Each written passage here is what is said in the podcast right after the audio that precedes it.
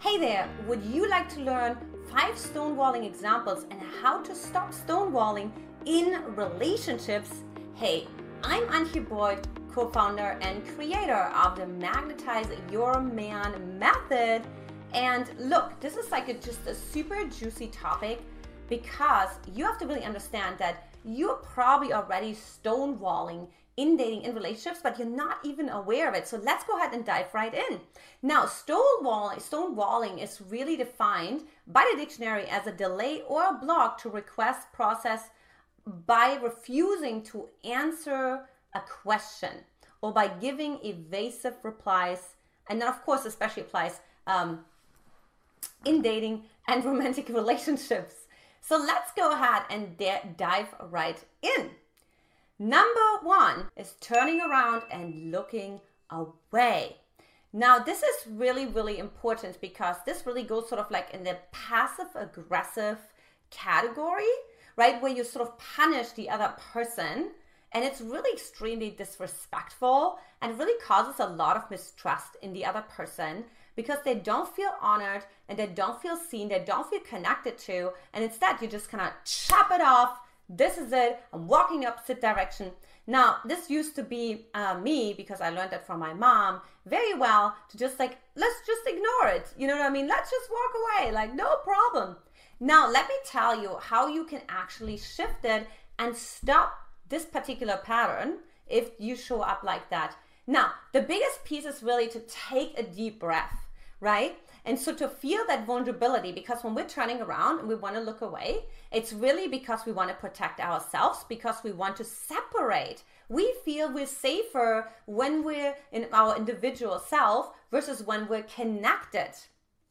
Now, what do you do in the opposite? Well, it's actually super, super interesting because it's it's almost like you want to actually look at the person, right? And you don't have to stay like closer to them but like just don't don't look away. Like maybe you want to look like just a three quarters right? Or just like maybe 90 degrees towards them. But but like maybe make an attempt that you move a little bit your attention towards him. And like at least you're making an attempt you know, to just like kind of like, okay, or the peripheral vision is like, so, and so on and so forth, because it doesn't feel so threatening for you, but yes, it also shows like, okay, like I do want to do something different. I don't exactly know how to do it, but I'm still here. I'm still listening. It's really hard for me, but it's the biggest thing is to actually stay. Example number two is the silent treatment. Now, this is another passive aggressive stonewalling technique. And you know what? Like, I guarantee you, and that's super true for me too. I'm totally guilty of do, doing that, right? You know, I've done this with men, I've done this with my husband, you know, just really the silent treatment. And whether you just do it for a couple of seconds or you do it for days, you know, the silent treatment really indicates you're sort of like in a battle right? And your partner is the enemy. And you, again, you have to punish him, you know, you have to teach him. And it's kind of like we're holding out, the strongest one wins. But what happens in the meanwhile is again, a lot of trust is being broken, right? So, like his inner boy, I always talk about the six masculine and the six feminine archetypes. The inner boy is really losing a lot of trust and it's going to have a hard time to keep his heart open right? Instead of giving the silent treatment, do something different. You know, ask him for a timeout. Say, you know what, like I just feel like the what you just said really impacted me in such a way that I need a break. Right? I will be back in one hour. I will be back in two hours. Like, make this man feel safe and make yourself feel safe as well. So ask for the distance, but don't do it just like nonchalantly, silent treatment right? And like withdrawal, because this is the worst. And it's actually a predictor for divorce, for breakups, as you can imagine, because the other person doesn't feel safe with you anymore because they know, well, it's it's a sabotage, you know, it's like a manipulation. You know, you're manipulating him into acting a certain way. And so the trust is dwindling quickly. Example number three is physically leaving the room You know, that's just really, I'm out of here, forget about it. This goes back to the separation piece, right? Like, you know, I'm out of here, you know, and it's like really about like, you're not worth, like, I'm not gonna deal with that, right? And we see that sometimes in reality TV shows. A particular episode comes to mind right now where she could just not hold the conversation. But look, there is actually hope. And I'm telling you, I'm giving you actually an example from my own life. So look, when my husband and I were living together for not that long of a time, I would say, like maybe like a few months, um, we had like sort of an argument, if you will. And oftentimes I was actually starting that because we had so much harmony and my nervous system was not used to that much harmony. So it's kind of like picking almost fights, if you will, right? And arguments. I was like, there's got to be something wrong with this guy, right? And so you may relate to that as well. And that's, by the way, ladies, how we do sabotage and, uh, you know, just really destroy all of what we have, all the goodness, because there's this underlying story that we're not good enough. Now, let's get back to physically leaving the room. So I had an argument and I was just already holding like the door in my hand. I was already on my way out, right? But then something inside of me said, no, like don't do that because what happens is when you leave the room, you have to disconnect from a part inside of yourself. So, in short, you're going to create a parts conflict inside of yourself because there's this part that actually wants to have the deep connected relationship with him and wants to actually be embraced, wants to be understood, wants to be supported. And then there's this other part that's like, no, I don't need that, forget about it, screw it, right? Like, I'm out of here. And so the problem is you have to cut off your heart and that warm and loving and connecting part in order to leave. So I understood that in that particular moment. So what did I do? Okay, I did something really crazy, and I tell you what my internal dialogue said when I did that.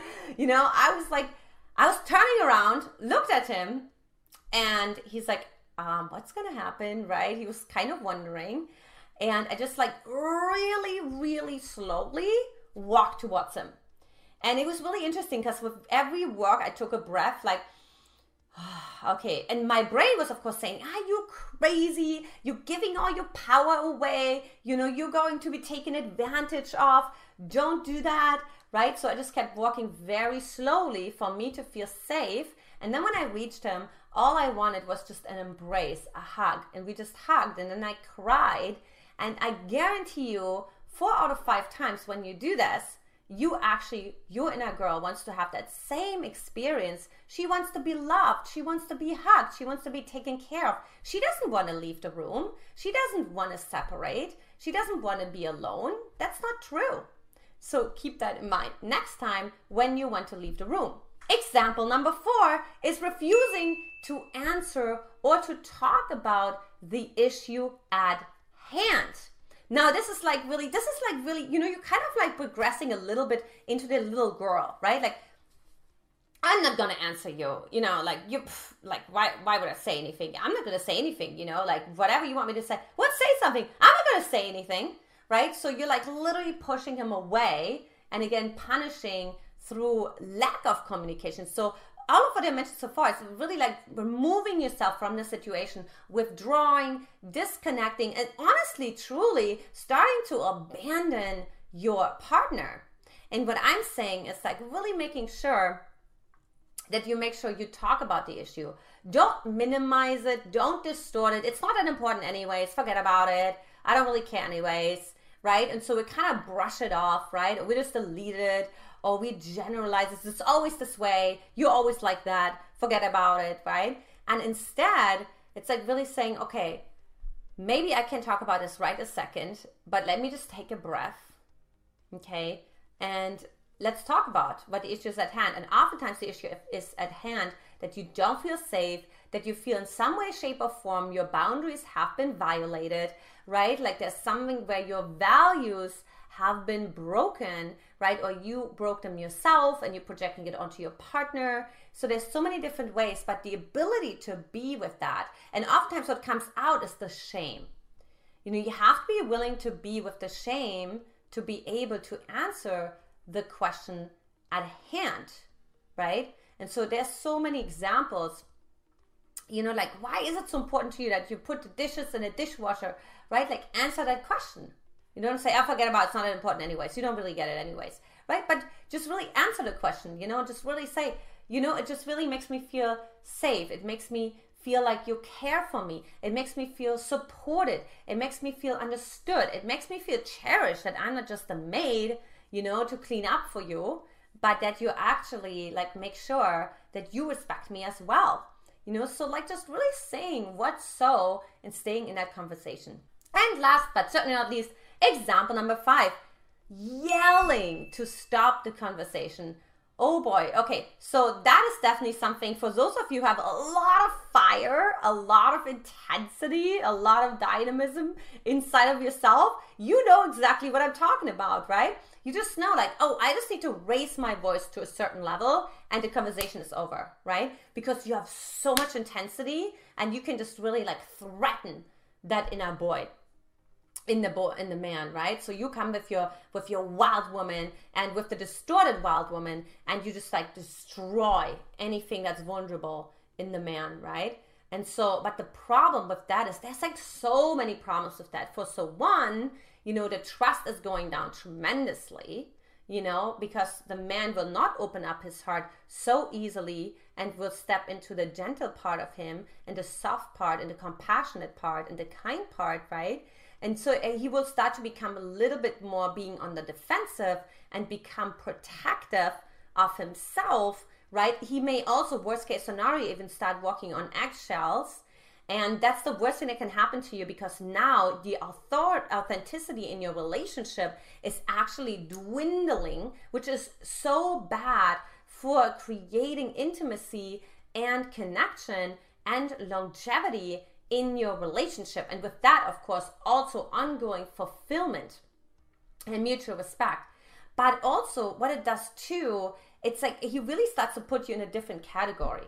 You know, like the, it's almost like the polarity starts to dissipate. Out of the sudden, you become the masculine, you become the dominant, you become the driver, you become the destructor, right? And so, like, he starts to go more and more into his feminine, or ultimately, if he's masculine, right, he's going to leave you because he has no longer a place, or you guys will just be arguing two men against each other, two masculine energies against each other, right? But you're not going to go anywhere. And guess what? You're not going to feel supported. You're not going to feel taken care of. You're not going to feel like respected at all. And you will be so sad when the polarity just dwindles so those were the five examples, the stonewalling examples, how to stop stonewalling in relationships.